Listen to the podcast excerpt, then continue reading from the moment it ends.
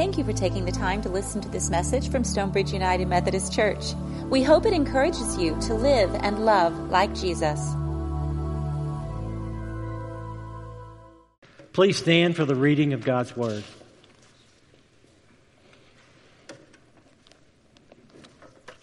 From Acts chapter 27, verses 39 through 44. In the morning they did not recognize the land, but they noticed a bay with a beach, on which they planned to run the ship ashore if they could. So they cast off the anchors and left them in the sea. At the same time, they loosened the ropes that tied the steering oars, then hoisted the foresail to the wind. They made for the beach, but striking a reef, they ran the ship aground. The bow stuck and remained unmovable, but the stern was being broken up by the force of the waves. The soldiers planned to kill the prisoners so that none might swim away and escape. But the centurion, wishing to save Paul, kept them from carrying out their plan. He ordered those who could swim to jump overboard first and make for land, and the rest to follow, some on planks and others on pieces of the ship. And so it was that all were brought safely to land. This is the word of God for the people of God. You may be seated. Let's pray. Lord God, may the words of my mouth and the meditations of our hearts be acceptable in your sight, our strength, our Redeemer. May these words be your words, Father. For all that I don't speak, oh Lord, may you, may you give it in our hearing. For all that I misspeak, may you correct it. Lord God, may we hear your word today. Father, Son, and Holy Spirit. Amen.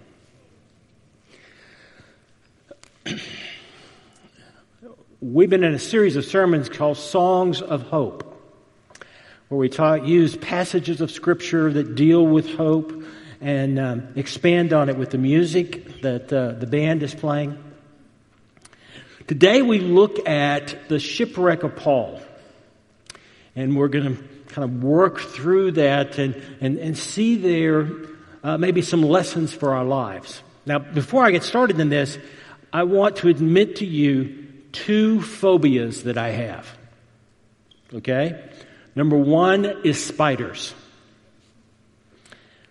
Um, I will throw shoes across the room to kill spiders that are about this big.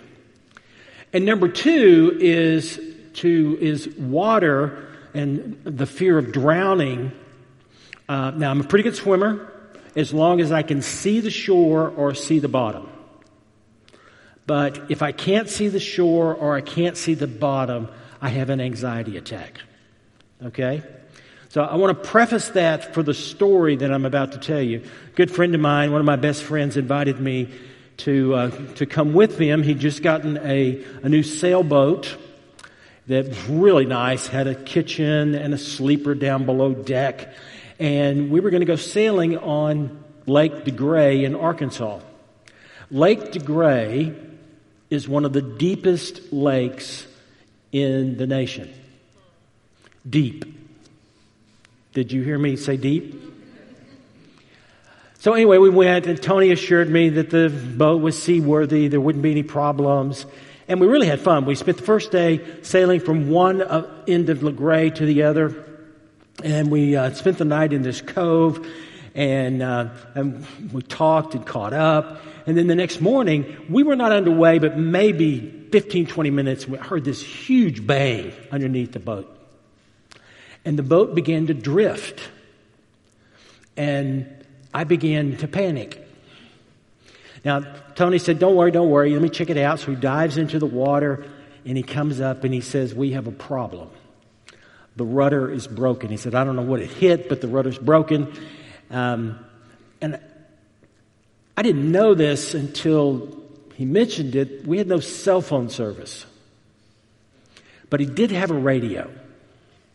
And so, as I am cowering in a corner up on the ship's deck, and Tony is laughing at me from my panic attack, he calls in and gets a tow. They, about three or four hours later, they came and got us. It was the most harrowing time in, in my entire life as we listed to one side and drifted with the wind.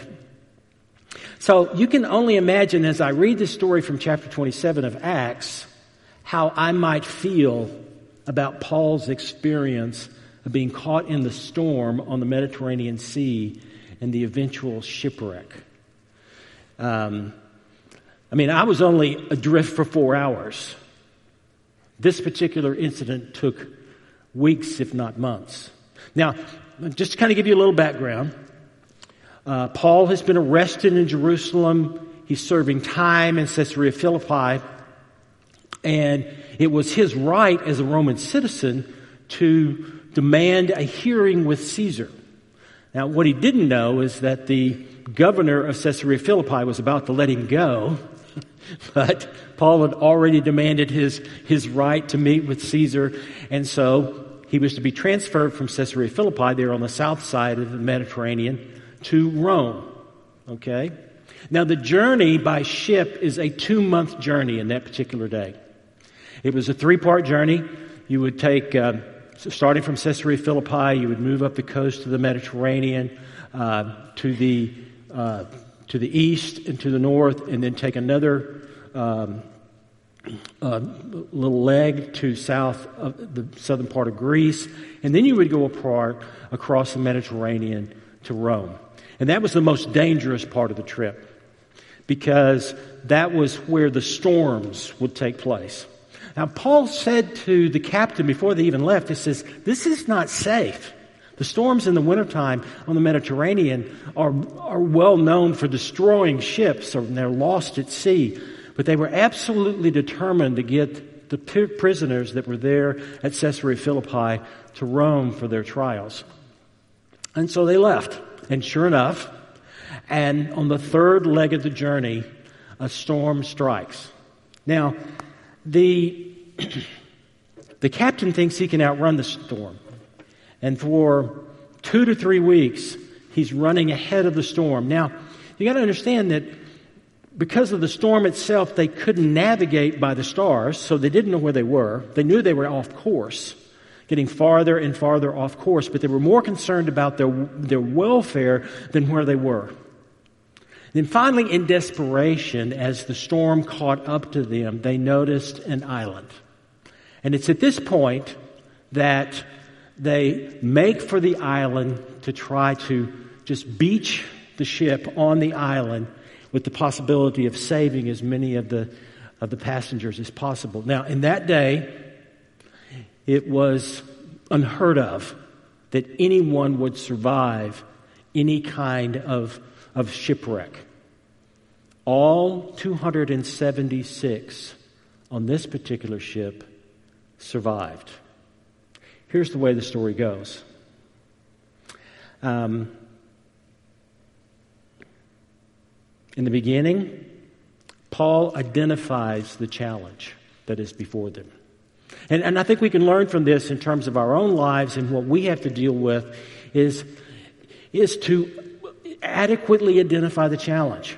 Paul identified the challenge. He was not a Pollyanna and never was in any of, in any of his letters as we read them or a story of Paul in the book of Acts.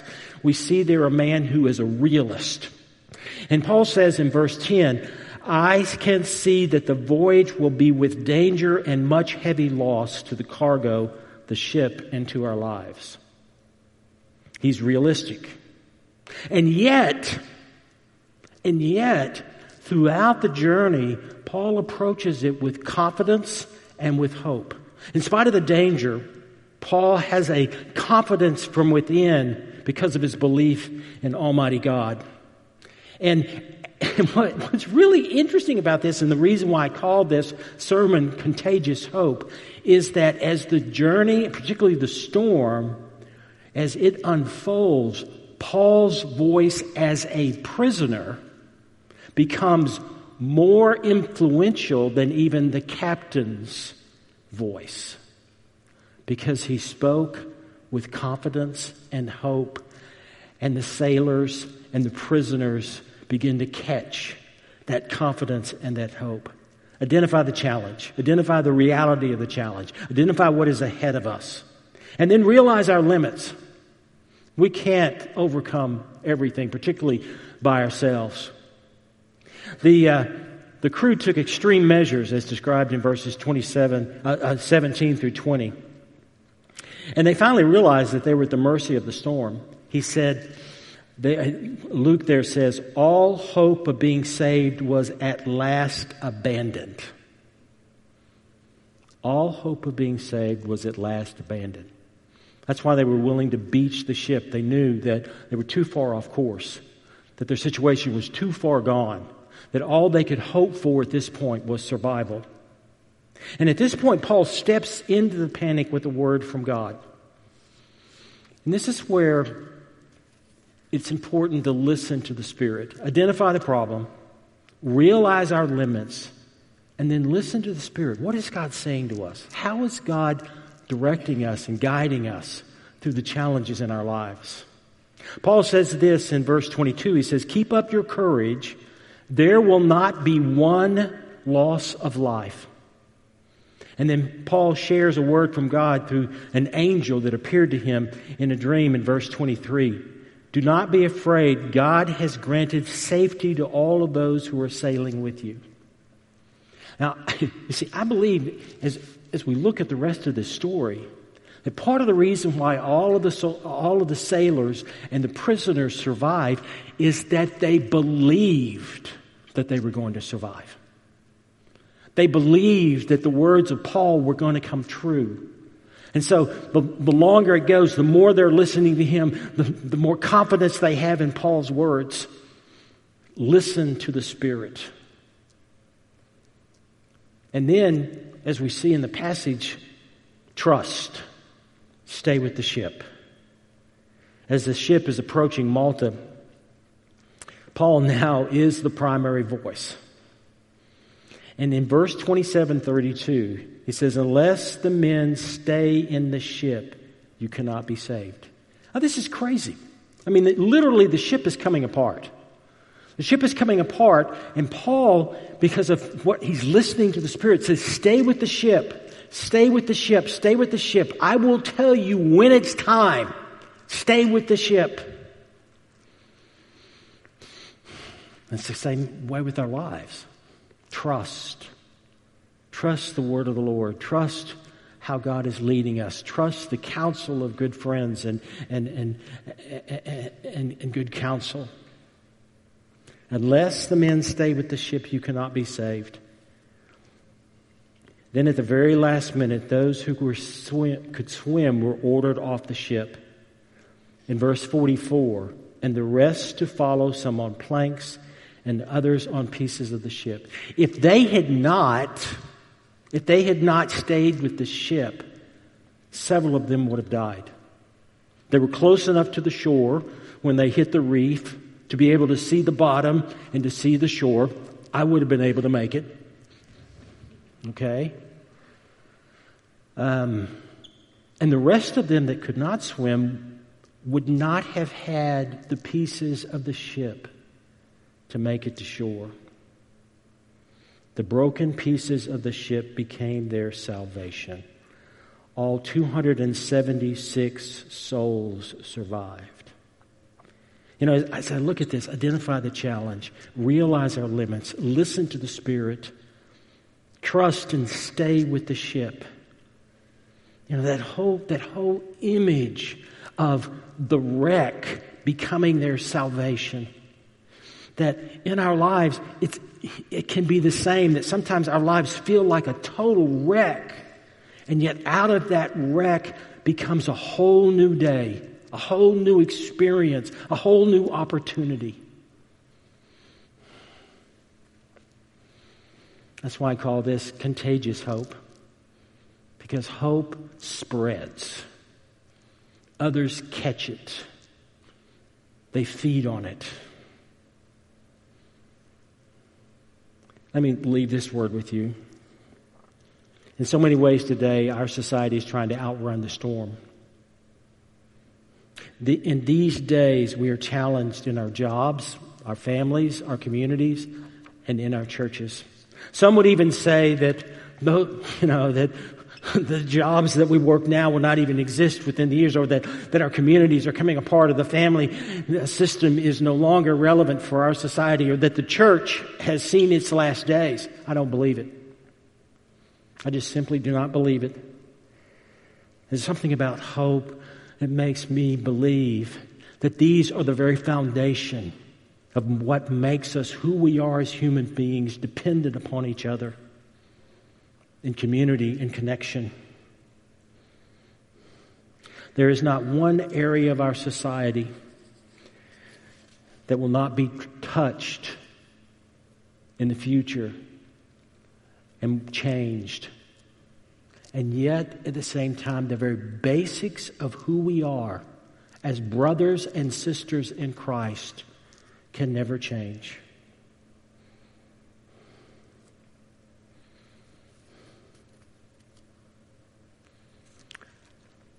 Following Paul's story, um, an angel appears to Paul to give him now instructions on what to do at Malta. And what, what appeared, what dawned on me as I read this passage over and over again is that the word angel means messenger. And in that sense, we all are messengers. We all are angels. We share the hope and the joy of Jesus Christ through our actions, through our facial expressions, through our words. We are that presence at work, at our jobs, at school, with our families, in our church. This place is full of angels, but are we listening to what God has for us? Are we listening to the Holy Spirit and being prompted by that Holy Spirit? I, would challenge you to look around, maybe not right now, but uh, before the service is over, look around and just ask God the question God, who are you calling me to connect with this morning? Who in this room needs to hear a word of hope, a word of joy, encouragement? Hope is contagious. Hope is contagious. Several years ago, my mother was going in for some minor surgery. And by the way, minor surgery is what they do on other people. um, but she was supposed to be in and out. It's going to be fairly quick procedure. Um, my sister and I were there with her. Um, her pastor, who was also a friend of mine, was there. We had prayer together before the before the surgery. And we came into the waiting room, and I, I said to Bill, I said, Bill, you know, you don't have to stay. I'm, it's going to be rather short and, and, and it's, it's, you know, not of any real consequence. It's something she has to have done. But uh, you, can, you can go ahead and go. And he said, No, I think I'll just stay and talk. Well, he, we were talking and lost track of time. And I looked at the clock and realized that my mother had been in surgery for well over an hour and a half. And I thought to myself, that's weird. They said this was simple. They said she would be in and out. And then the doctor came in and he was ashen with this look of, of concern on his face. And I knew something had happened.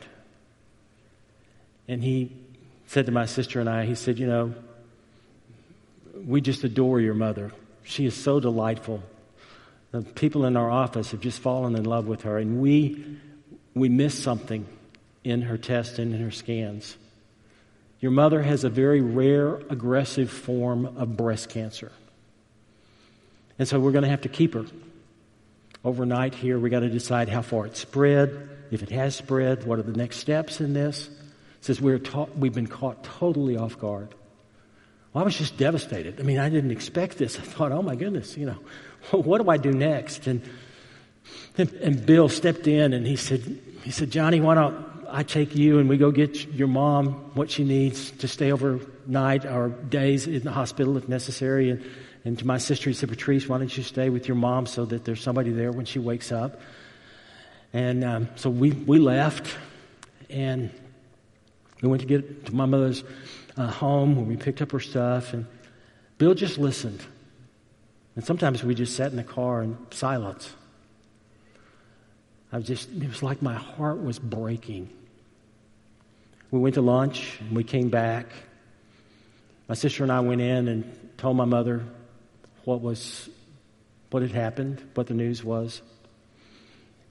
Bill was with us, and as we walked out into the hallway, Bill said to me these words John, tie a knot at the end of this rope and hang on. God will not forsake you.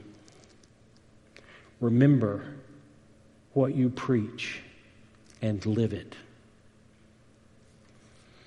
Now, we didn't know how long my mother would survive. She actually was a 25 plus year cancer survivor, which was a tremendous blessing. Um, but I learned something tie a knot and hang on. God will not forsake you. Live what you preach. Last December, I was really troubled. The church where I was serving was on a path to leave the United Methodist Church. Some of you may not know that the United Methodist Church is going through a rather severe crisis right now. There are churches that are making the decision to leave the denomination.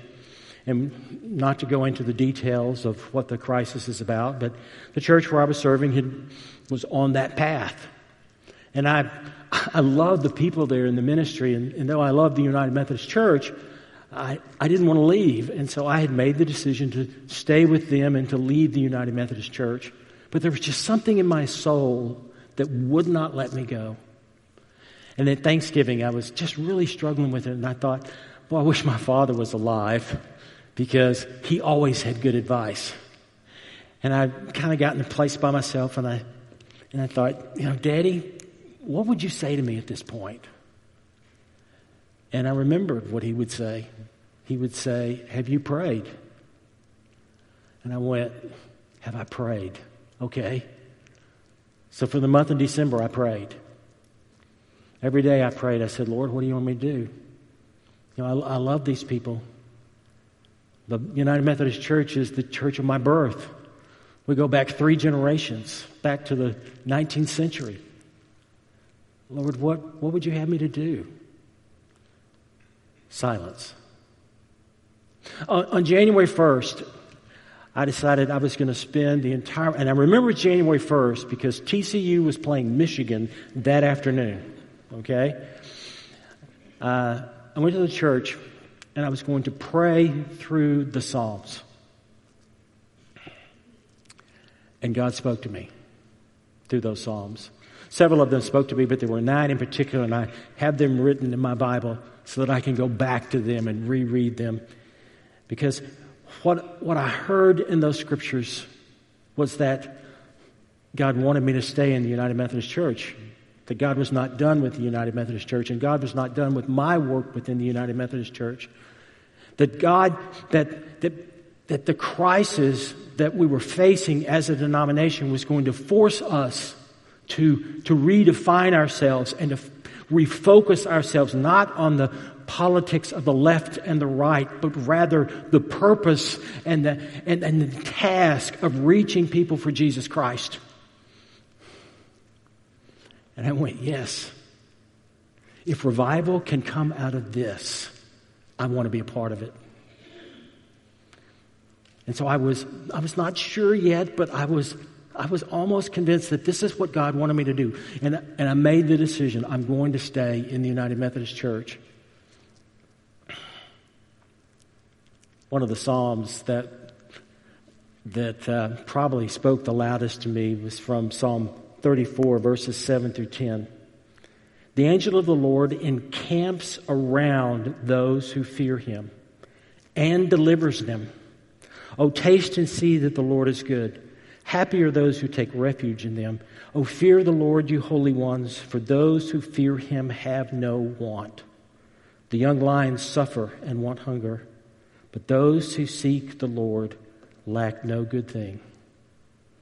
I knew in those words that God, as God had not forsaken my sister and my mother and I, so God would not forsake me now.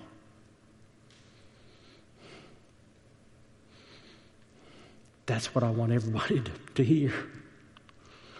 I, that, that we are the people of God, to stay with the ship, to be the community, to rely on each other, to live for Jesus Christ and also for each other, to be a community that makes a difference in this world. That is my hope. And I pray that that hope will be contagious. And all who walk in the doors of this church will catch that disease, will catch that contagious hope. And that it would be more contagious than any virus or anything that the world can, can, can, can send to us or lay upon us. That we will stand firmly upon the hope of Jesus Christ. As the worshipers return to their place, let me close with this. There are times when our, when our rudder seems broken. The ship may seem to be drifting, but God will not forsake us. Let us listen to the messages of God, the messages that He's giving to us through His scriptures, through others, through, through worship, through songs that we hear, hear and worship on the radio. Let us listen to, to what God has for us. For this is God's time. Let us stay with the ship and see what God can do for us, through us, and with us. Hope is contagious and it can change the way we see the world, experience the world, and the outcomes that are before us. Thank you for listening to this message from Stonebridge United Methodist Church. You are invited to worship with us every Sunday morning at 10 a.m.